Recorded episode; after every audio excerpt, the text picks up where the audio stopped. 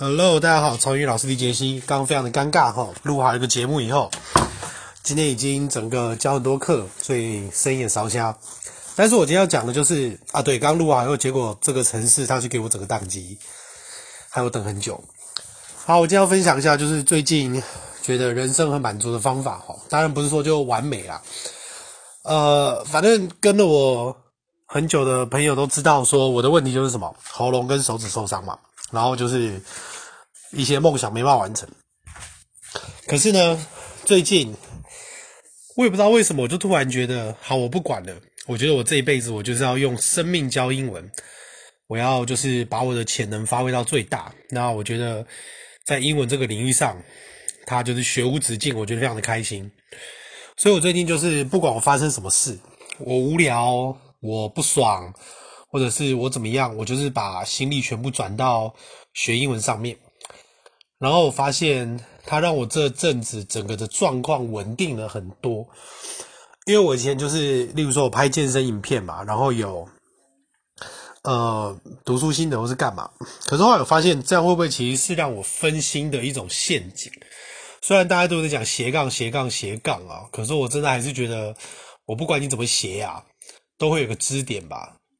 所以，如果我的英文就是一直去弄，其实很多方面我都可以去接触，然后它对我的工作教学也只会让我越来越厉害，反而不会让我就是分心的想要去做别的事情。我个人这样觉得，对我来说，我是觉得非常的满足啦。所以大家其实也可以试试看，试着就是去找到那一件事情，生命中的那一件事情。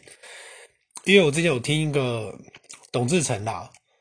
虽然说他现在好像过得有点落魄，但他以前讲过，他说他爸爸就跟他说，男人的一生其实就是找一件事把它做好就好。那我觉得这句话相对的也有他的道理。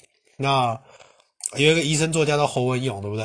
他还说，其实人贵事志哈，就是最幸福的事情，其实就是你找到一个适合你的志向。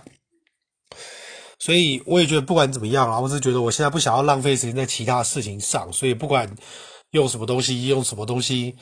读做我全部都要用英文这样，然后让自己可以变越来越厉害。那之后怎么样，我是不知道。我只知道现在这样做，我觉得感觉非常的充实。那也希望大家可以试试看，这个新的一年就找出自己最重要的那一件事。